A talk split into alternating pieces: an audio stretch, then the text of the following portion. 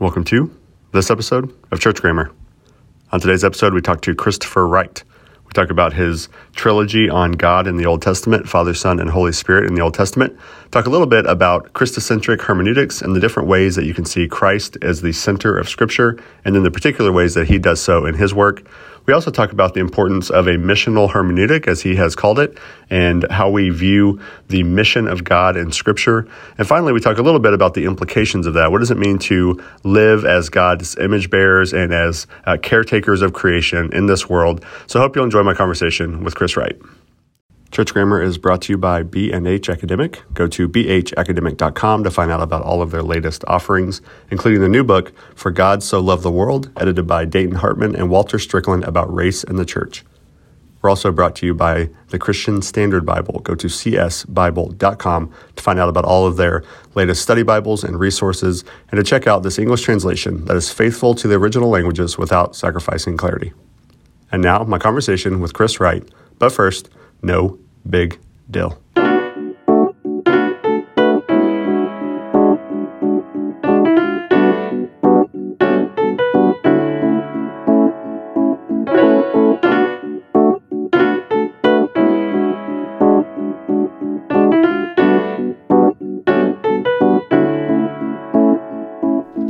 All right, all the way from London, I have Chris Wright on the line. Chris, thanks so much for taking some time today. You're welcome, Brandon. It's good to be with you. All right, so let's uh, let's kind of just start out by talking through uh, your faith journey. So, how did you become a Christian? How did you get into academics? Kind of what is, what is your story of going from uh, you know a boy to a professor and a writer? Well, that's a long story because I'm 70 years old, and so it's uh, uh, it's been a while. I I have the great joy uh, and real privilege, really, and blessing of having become a, a believer at a very early age. I, I, grew up in a Christian home in Northern Ireland. That's where the accent is. Um, my parents had been missionaries in Brazil uh, before I was born. I'm the youngest of four siblings. Uh, and uh, so I grew up in a home where the Lord Jesus was loved and worshipped. And uh, at a fairly early age, my older brother asked if my name was in the Lamb's Book of Life. I, I, didn't know what that meant, and he told me. And uh, I said, Well, how do you make sure? And he said, Well, you just need to ask Jesus to come into your heart, forgive your sins, and, uh, and then you'll be in his book. So I did. Um, I think I must have been about six at the time. Uh, and so I've kind of grown up um, intellectually alongside spiritually and physically. Uh, and that I count as a great blessing. I grew up in a, not only a Christian home, but also a church where the Bible was taught regularly by a Welsh Presbyterian preacher. Uh, so I kind of got familiar with the Bible quite early. Um, I suppose I, I, got into academic theology um, partly because I, I, did I did classics at university in Cambridge to start with, and then I shifted over to doing a theological second part of my degree there. Um, and at that time, we're going back now to the mid 1960s. Um, evangelical believers in the UK, evangelical scholars in the UK, people like John Stott, uh, Michael Green, you know, Jim Packer, and others were all saying that there was a need for more people with evangelical convictions to be in the theological academy and to be teaching and so on. And I felt that as something of a calling. Um, I got a, a, a, decent degree at undergraduate level, and so I then went back and did my PhD in Old Testament studies. Um, and uh, that's what led eventually to the book uh, Old Testament Ethics for the People of God, uh, which pulls together some of my earlier studies in the economics, um, property laws, wealth laws, all to do with the kind of social ethics, really, of the Old Testament. Um, and that coincided, um, just carrying on, because by then, of course, it was the 1970s. Um, and some uh, of your listeners may, may either remember or know that in 1974 was the great Lausanne, the first Lausanne Congress on World Evangelization, which John Stott uh, led along with Billy Graham. And uh, out of that came a kind of resurgence, certainly in, in the UK at that time, a resurgence of evangelical commitment not only to the scriptures but to the engagement of culture with the Bible, uh, a desire to come out of the ghetto and really be in there in society, in the whole field of economics and politics and the arts and education and medicine and everything else. And John Stott was very much our guru at that time. And and so my work on the Old Testament ethics began to get used and um, you know, leading me into what is now, I, I, suppose, called Old Testament hermeneutics, although I didn't really know that word at the time. Uh, that is practical application of Old Testament thinking. So that that was back in the 70s. I then did my PhD. Um, and then uh, moved into ordained Christian ministry. I was a pastor or associate pastor in an Anglican church in England for nearly five years. Then went to India for five years with my family and was teaching there. That was a very good cross cultural experience because that forced you then to connect the scriptures cross culturally into uh, a context that wasn't as familiar as Britain and the West. Uh, that was useful, very instructive, very helpful. And then I came back to England and was involved in a, a missionary training college called All Nations Christian College here in England. Still there, it's still uh, training people for cross cultural mission. And I was there for 13 years. And that was a context in which the people we were teaching were mature believers. The, the average age was about 30. Uh, these were mostly men and women who had already got a professional qualification or some degree and were then moving into cross cultural international mission. And so again, my thinking was very much shaped by how does the Bible connect to that whole world of Christian mission, and how does Christian mission connect into the Bible? So uh, my thinking then was shaped by those years at All Nations. Um, and that then went on till 2001, uh, at which point uh, John Stott, who had been a good friend back since the 1970s, I'd known John Stott since 1978, invited me to take over the leadership of the ministries that are now gathered together under the Langham Partnership. Uh, the ministries of theological education in the majority world, of Christian literature provision, and of biblical preaching training. So uh, that's where I've been now since 2001. So I don't know if that's enough of my life story, but you did.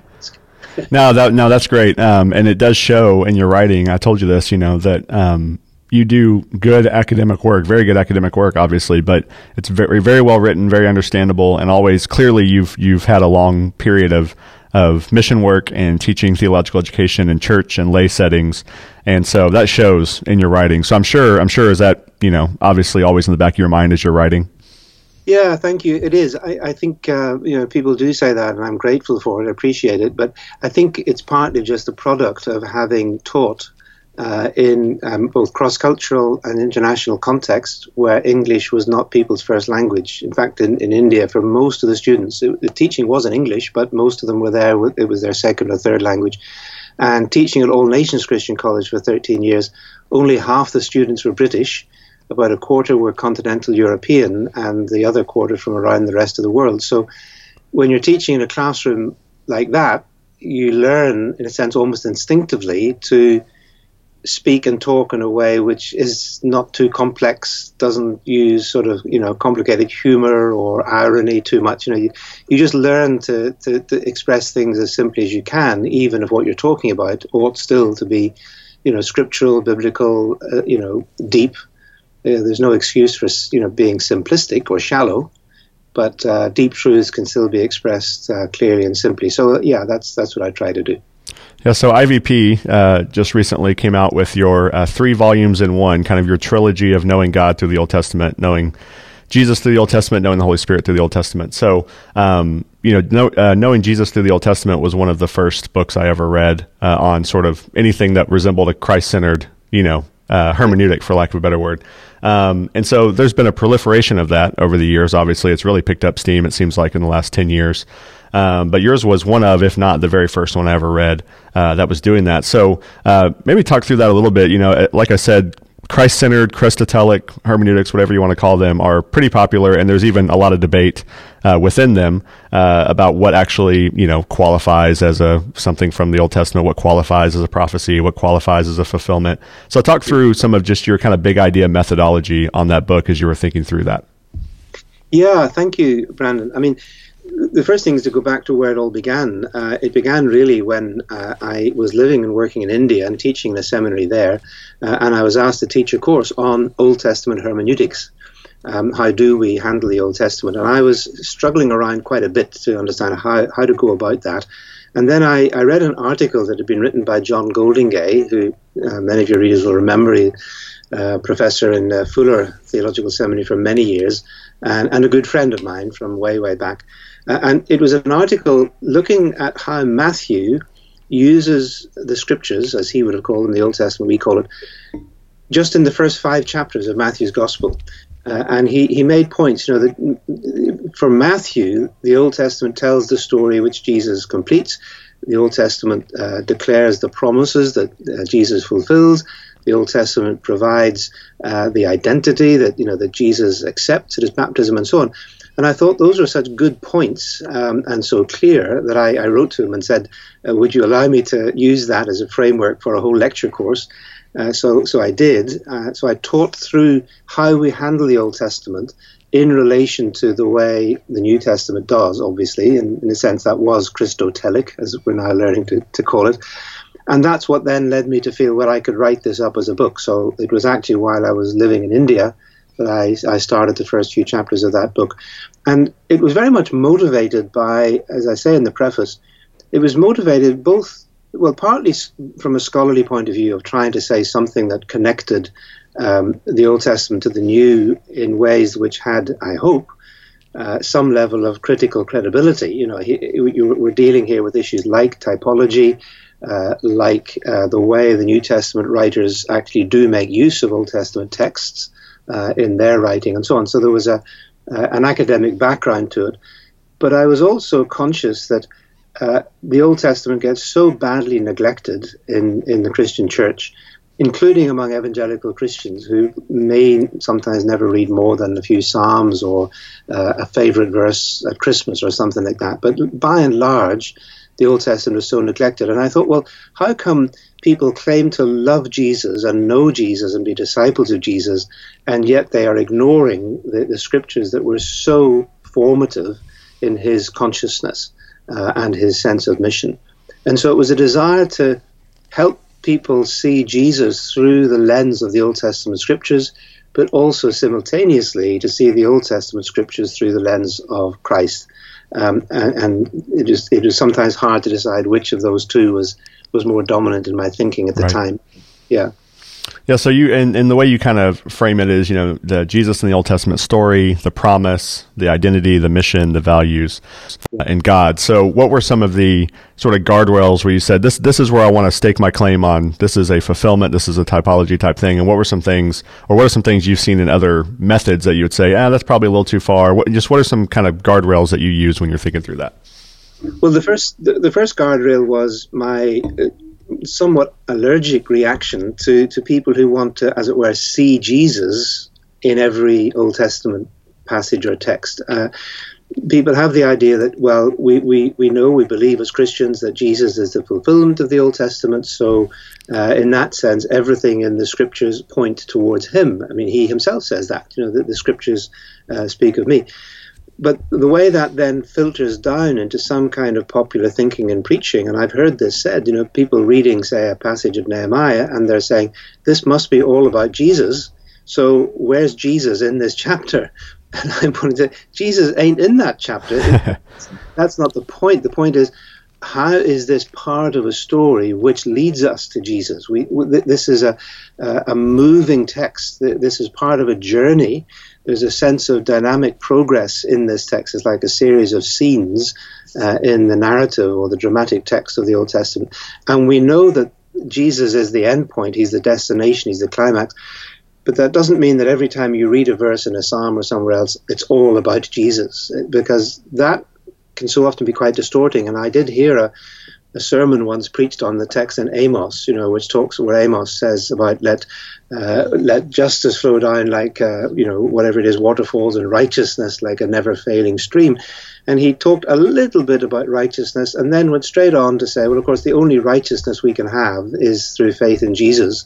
And so he then he started to preach justification by faith. And I was sitting there getting really quite cross because I thought, that's not what Amos is talking about. I mean, what you're saying, preacher, is true. um, but if you're going to preach that, preach it from Paul. Uh, you're actually disrespecting uh, Amos by turning righteousness into something that he wasn't actually talking about, even though, of course, in Old Testament terms, tzedakah, uh, mishpat, and so on have God focused dimensions as well as horizontal focus. It, it is something to do with being in a right relationship with God, uh, in our response to Him by faith and so on. But in Amos's terms, it was much more to do with the horizontal relationships uh, on earth and how we deal with other people and the poor and so on. So, by, as it were, by jumping straight to Jesus, that preacher was effectively failing to exegete and interpret properly an Old Testament text. So that, that is one guardrail on one side. Uh, is it, it's not just all about Jesus, but the other side is I I'm also I was because I am you know an evangelical believer and I, I believe the scriptures and I believe that they speak about Jesus. Is that of course I can only read the Old Testament as a Christian believer, so I, I have to receive these words, these chapters, these scriptures as something which ultimately find their coherence and their meaning and their significance uh, in the light of Christ and indeed of the light of the rest of the story, taking us right through to the eschaton. And ultimately, we have to. I think it was Martin Luther who said, "We read the Bible forwards, but we understand the Bible backwards."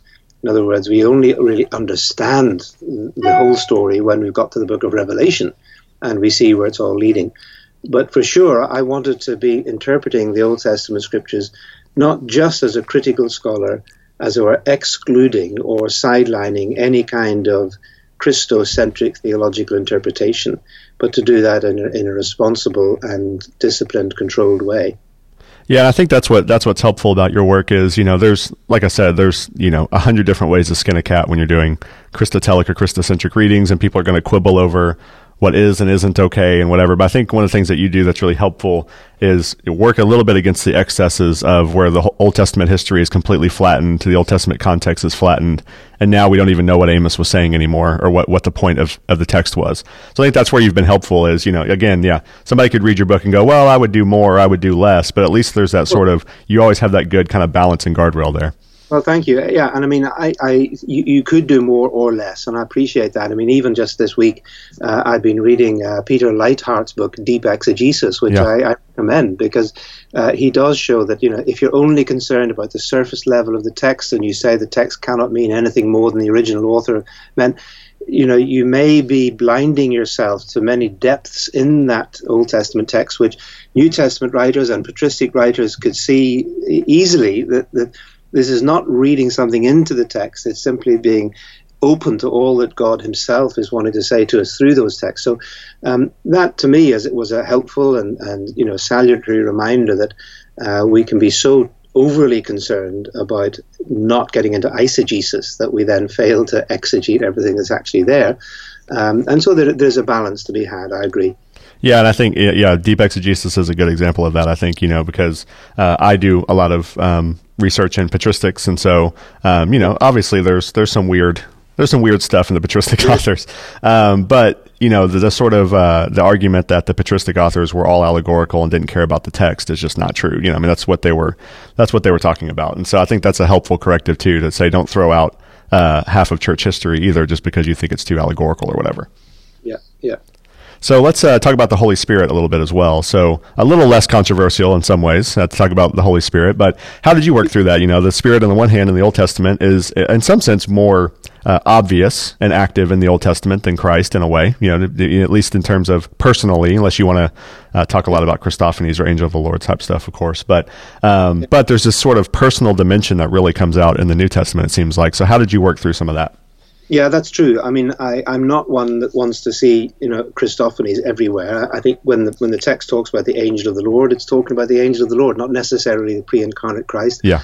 Though I'm not hugely objecting to that. I think, you know, if if, if if the, the second person of the Trinity was the way in which God, uh, as the Trinity, chose to reveal himself to, to human beings in human form before Jesus, that's fine. I, I, it's not a problem to me. My, my problem is when people start talking about that being Jesus. I, I think we need to keep the word, the name Jesus, for the incarnate second person of the Trinity. Otherwise, we lose something of the unprecedented uniqueness of the incarnation itself, uh, of God becoming, the Word becoming flesh uh, in Jesus of Nazareth, the man Jesus. So, although I'm perfectly willing to say yes, we can see, you know, Christ in evidence in in Old Testament, if that's what we want to see the God appearing as human body. I don't like just saying that's that's Jesus because I, I want to keep Jesus till we get to Matthew uh, as a man. The Spirit of God, of course, there are there are those who would, who uh, at a popular level who'd be surprised at what you just said that you know the, the Spirit is, is so active in the Old Testament because some people have the idea that the church only begins at Pentecost because that's when the Holy Spirit came down. Yeah. Uh, and of course, we even when I was, I mean, the origin of that book was that I was asked to give a series of Bible expositions in a, in a Bible conference in Northern Ireland on the Holy Spirit in the Old Testament. And I thought, well, that's interesting. Let me let me have a look. So I got out my concordance. I, you know, I, I tried to trace all the texts where I could find the Spirit of Yahweh or the Spirit of God. Uh, and I was just myself surprised at how many there are. I mean, there were some that I hadn't even noticed and that's how I then ended up uh, trying to categorize them into you know, the Spirit of God in creation, uh, the Spirit of God active in, in the judges, the, you know, as the Spirit of justice and deliverance, the Spirit that you read about in the prophets, you know, who, who uh, speaks through the prophets, as, as the Nicene Creed says, and then the eschatological Spirit, the, the, the outpouring of the Spirit, this looked forward. So there was a huge amount there, and and, uh, and I felt well that's that's worth doing as well. So I did the five Bible expositions uh, and then turned it into a book. And then um, I thought, well, this kind of goes along with knowing Jesus through the Old Testament. Let's look at now knowing uh, the Holy Spirit through the Old Testament. So the book kind of followed fairly naturally, it is, of course, quite a bit shorter as well. Yeah. So um, let's move a little bit toward your Mission of God book and some of the work you've done on mission. We've talked about that a little bit already. Uh, one of the things you introduce in the Mission of God is this missional hermeneutic, right? That there's a there's a sense in which uh, at least some evangelicals or some Christians have not fully grasped the depth of the missional call, for lack of a better word, to the church or even to God's people in general. So talk through kind of what you mean by a missional hermeneutic and where where you see that and where you develop that. Yeah it's a, a, phrase which, in some ways, I suppose I was doing before I even knew the phrase. Um, that's to say, the, the, the book, The Mission of God, emerged out of uh, the teaching that I'd done at All Nations Christian College, um, and because there you were teaching people who were committed to mission in its broadest sense, they were going out to do stuff for God in other parts of the world. Um, you were constantly asking the text as you were teaching it, wh- what questions does this text address to the world of mission? If we, if we look at missions and missionary work and so on in the light of this text, what light does this text shed? Equally, what questions do I address to this text that emerge from people who are engaged in cross cultural mission, say from a Hindu context or from a Muslim context or from the context of the poor or from the context of children or whatever it might be? So there's the world of mission which brings its questions to the text, and there's the text bringing questions to, to the to the mission. At the same time, while I was teaching at that college, there was a kind of one of those aha moments which happened in a in a in a faculty meeting when uh, one of the faculty, uh, Martin Goldsmith, um, speaking to us all as a group of teachers about how we should handle our students' work on the Christological passages of the Bible, that is, in the New Testament of John 1, Philippians 2, Hebrews 1, Colossians 1.15, and so on. Those great texts about Christ, and the, the students in the second year had to do an exegesis of those texts. And Martin said, what we have to help them to see is not that they do some kind of objective critical exegesis of the text and then add on some missiological reflection. What we need to help them see is that mission is in the origin of these texts. These texts only exist because Paul and the other writers were engaged in active missional engagement with both, on the one hand, uh, still unbelieving uh, Jewish people who had not who needed to see that Jesus was the Messiah on the one hand, and on the other hand, uh, outright pagans in Greece and Rome and so on who had no knowledge of the scriptures at all. And so these are texts which arose out of mission. Mission is in the origin of the text; it's in the DNA of the text, not just in the outworking of the text. And I remember thinking, well, that's obviously true for the New Testament, of course. Is it also true of the Old? And then I began to think, well, what's happening in the Old Testament? These these documents, the Torah, the books of the prophets, they also emerged out of God's engagement with God's people, the Israelites, for the sake of their engagement with the cultures around them, the idolatrous cultures of Egypt or of Canaan or of Babylon. And in those contexts, God was trying to shape a people, the people of Abraham, to be those who could function as a blessing to the nations. And so the, the documents don't emerge, in a sense, out of active Christian outgoing cross cultural mission. You know, these people weren't missionaries in our sense of the word, but the people of Israel very definitely were, as it were, God's people in God's world for the sake of God's purposes.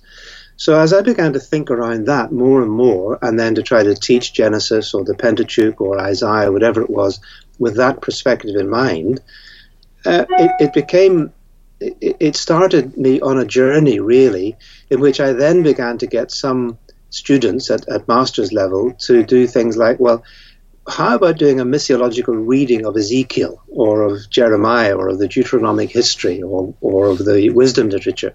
What would it mean to look at this material from the perspective of God's universal purposes, God's purpose of blessing the nations, the Abrahamic uh, promise uh, of the clash of cultures between monotheism and polytheism, uh, the, the clash of ethics between the Torah demands of God's people for holiness uh, at the level of political and economic and social and family life, as against the kind of life that we see in Canaan, represented by Jezebel or whatever else. How would you interpret these texts with those criteria in mind? And bit by bit, people started doing that. I was gathering this material. Uh, and then I thought, I need to write a book on this. And I started um, some early lectures on it. Um, and I was then challenged to think it through more hermeneutically by uh, the, the person who taught hermeneutics in London Bible College at that time, Anthony Billington, who said, This is all very well, but does is a missional hermeneutic a valid hermeneutic? You know, there's all sorts of ways of reading the Bible. The, the question is, does it fit the text? And that's where I thought, well, I need then to justify this, and that's what part one of the book was an attempt to do. Because around about the same time, I went to uh, SBL and I met and heard about this group of scholars in North America, both Canadian and, and, and, and uh, United States, who were into this thing called missional hermeneutics, which I, it was a phrase I'd not heard of before. Uh, and I kind of got welcomed into that group, and so we had people like Michael Goheen uh, and George Hunsberger and Michael Barram uh, and various others. And there was an immediate kind of resonance uh, because there was this feeling the whole, the, the Bible as a whole is the product of God's engagement with his world, with his people. It emerges out of that. The Bible as a whole is God producing texts which then shape God's people for their mission in the world. And, and so we, we read these texts from that perspective and we ask those questions, and that eventually becomes a kind of missional hermeneutic, which has now been described in various ways, or three or four different ways of asking what that means. So that's that's how that book arose. Uh, it was a massive project. It was almost like doing a second PhD in some ways, um, but it, it, it, very much spoke to my heart because the, the two books, um, the eth- the Old Testament ethics for the people of God, and the mission of God itself, which are largely, which is a large amount of it is Old Testament, really coalesced around this point that God is on mission in this world.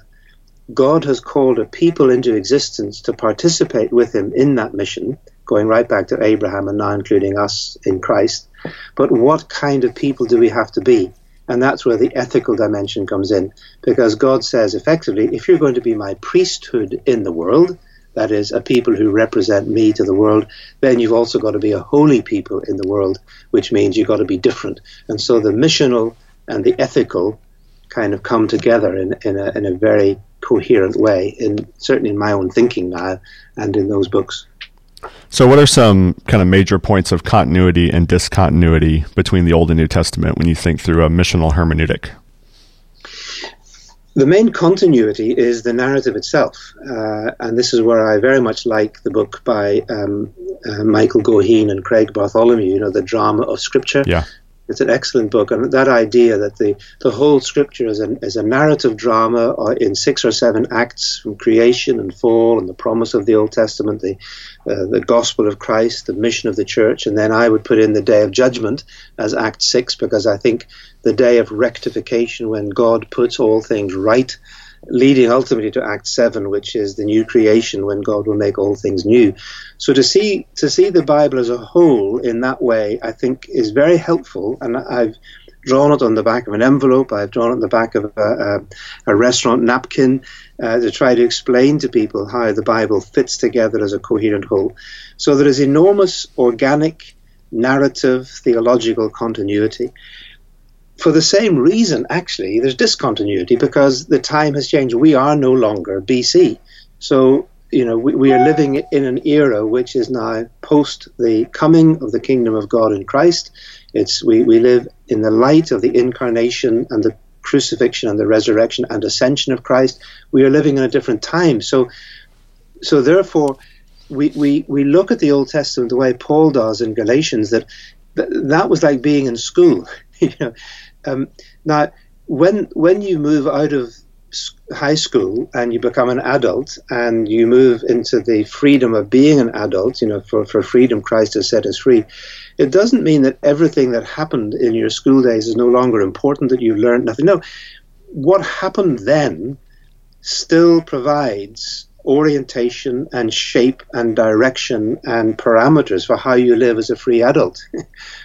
um, and so I think there's something like that between Old and New Testament. Uh, we don't jettison all that is written for our instruction, as Paul says, all that was given by inspiration of God and is useful. We don't jettison that, but we realize we're no longer living there. We're no longer living in that era of Torah. We're now living in the era of Christ uh, and, and, the, and the outpouring of the Spirit. Um, so there is a, a discontinuity as well between the two, but within a fundamental continuity. And to me, the, the organic continuity of the whole Bible is the dominant paradigm within which we see the different segments uh, of, you know, the patriarchal era, Abrahamic promise, the Torah era, the prophetic era, and then, you know, the, the gospel era and so on. But it's, uh, it's segmented in that way, but it's all part of one big story. Yeah, that makes sense.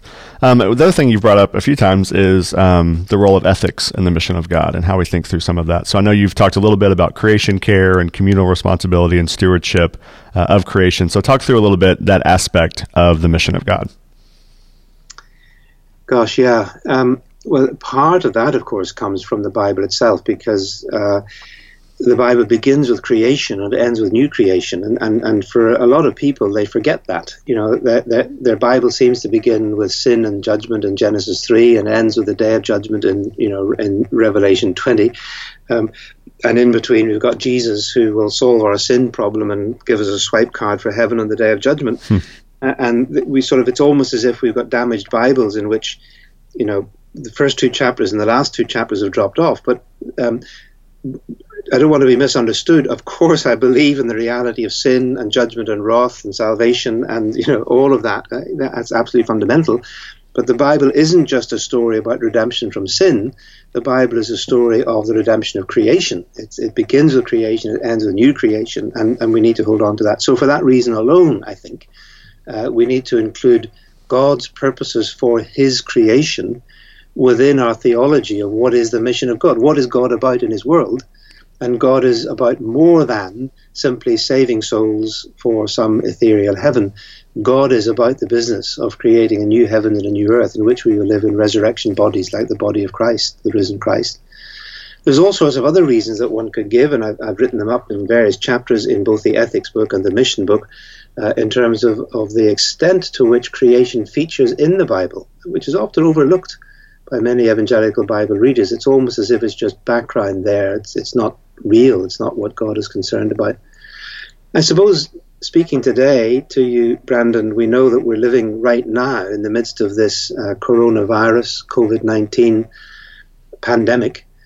Um, and I, I, don't want to be suggesting that this is some kind of judgment of God uh, on us all, but I, what I would suggest is that um, there are elements of it which now seem fairly clearly to be connected to human impact on the natural world, particularly on wildlife uh, and on the encroachment on um, habitats uh, and of um, the mingling together of wild and domestic animals uh, and and the destruction of, of, of, wild animal life and so on.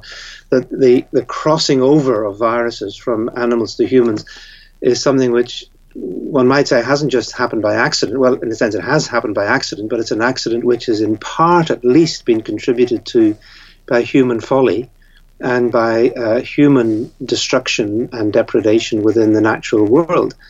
Um, and you, you, get the feeling that it's, it's, almost, I'm not saying God is saying this, but there's a sense in which um, we reap what we sow.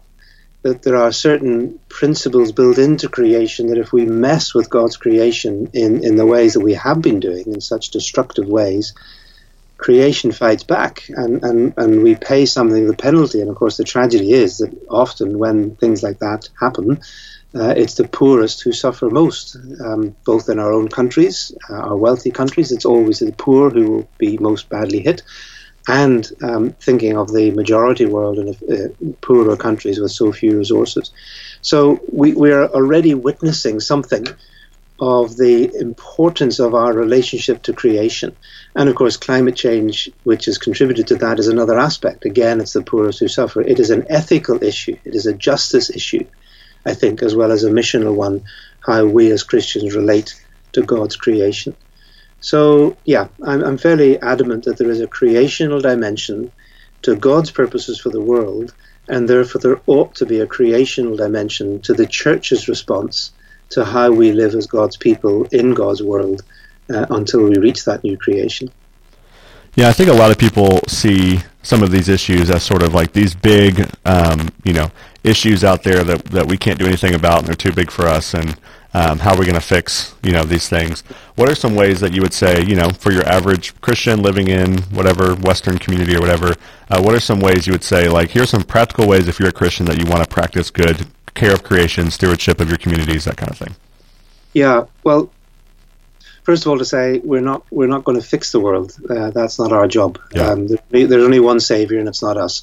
Um, you know, ultimately, fixing the world is God's job, um, and He has, at one level, fixed it already uh, through the death and resurrection of Jesus, which are cosmic in their scope. Uh, we need to be very clear about that. That Paul says in Colossians that uh, that not only has God created all things in Christ, but all things hold together in Christ, and all things have been reconciled to God through the blood of His cross. So there is already God's redemptive work is at work in creation, and we can be grateful for that. And we look forward to uh, the new creation of which the risen, Jesus is the first fruits. He's the first fruits of that new creation.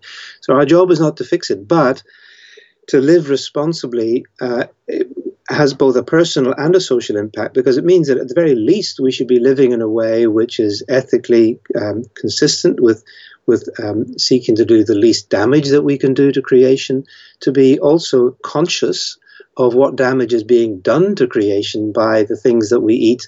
Um, and I'm not just talking about you know vegetarian or veganism, uh, but about even responsible and ethical use of the of the way we choose or the uh, you know how farming is done, and are we even aware of how farming is done and of animal welfare and so on. Uh, that we become informed about these things and, and, and that we then seek to live in a way that is both with our eyes open and responsible. It applies to the way we eat, it also applies to the way we dress, the clothes we buy, uh, the international, you know, trade in, in goods and in clothing and all of those things. There are a whole host of ethical issues which can impact the way we live personally and also the kind of things we advocate for in society, uh, which I think we can do as Christians. Um, I think as Christians, also, whether as individuals or as organizations and churches, and with um, Christian organizations like A Rocha and others, we can have a prophetic voice. Now, you know, Jesus did say that the kingdom of God can be like mustard seeds, very small, but can produce greater results. So, even to act small can be a sign of the kingdom. It can be a mustard seed of the kingdom of God. Uh, we should never despair that because we're small and we can only do very little, that we therefore should do nothing at all. Um, that's you know that's the coward's way out, I think.